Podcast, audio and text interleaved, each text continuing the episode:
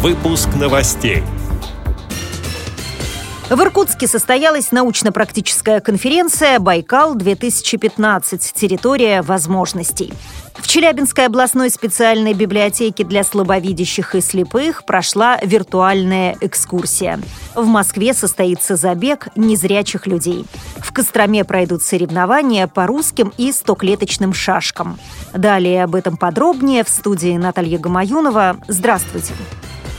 В Иркутске прошла научно-практическая конференция «Байкал-2015. Территория возможностей». В мероприятии приняли участие президент ВОЗ Александр Неумывакин, вице-президенты Владимир Сипкин и Лидия Абрамова, руководители ряда структурных подразделений аппарата управления ВОЗ и председатели региональных организаций ВОЗ. Инициатор форума – Иркутская региональная организация Всероссийского общества слепых. Участники обсудили экономическую ситуацию, ситуацию на региональных предприятиях и выработали решения по оптимизации производственно-хозяйственной деятельности. Выступая на открытии, Александр Неумывакин выдвинул ряд инициатив и предложений по углублению деятельности по интеграции и комплексной реабилитации инвалидов, сохранению возможностей ВОЗ в трудоустройстве инвалидов, активизации работы директорского корпуса по выправлению экономического положения предприятий и взаимодействию с органами государственной власти в регионах РФ. Вице-президент Всероссийского общества слепых Владимир Сипкин детально рассказал о работе, которую проводит руководство по получению системной поддержки со стороны государства. Особый упор в выступлении был сделан на подготовку соглашений с Министерством труда и Министерством промышленности и торговли России по адресной поддержке предприятий ВОЗ, работающих с автомобильной промышленностью.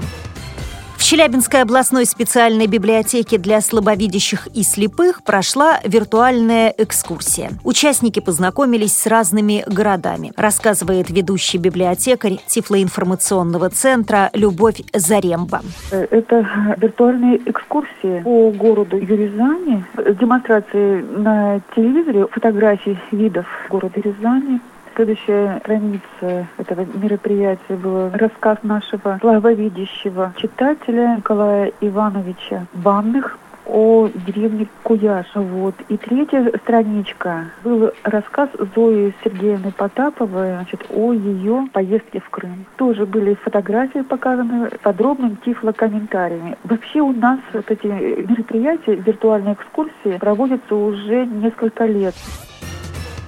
В Москве 9 августа в Тропаревском парке состоится забег незрячих людей. Мероприятие проводится в рамках социального проекта «Марафон в темноте» уже во второй раз. Дистанции от 5 до 21 километра. Слепые спортсмены побегут в парах с волонтерами. Как пишет российская газета, уникальным этот кросс будет благодаря участию в нем зрячих людей, которые в связке с лидерами пробегут 3 километра с завязанными глазами. В мероприятии мероприятии может принять участие любой желающий. Более подробная информация размещена на сайте realrun.ru.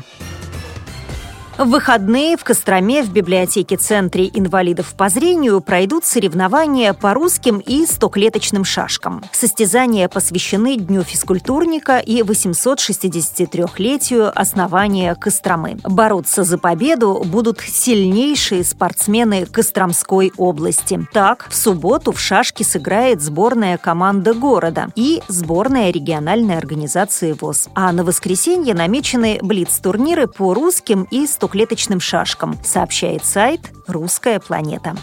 С этими и другими новостями вы можете познакомиться на сайте Радио ВОЗ. Мы будем рады рассказать о событиях в вашем регионе. Пишите нам по адресу новости собака ру. А я желаю вам хороших выходных, всего доброго и до встречи!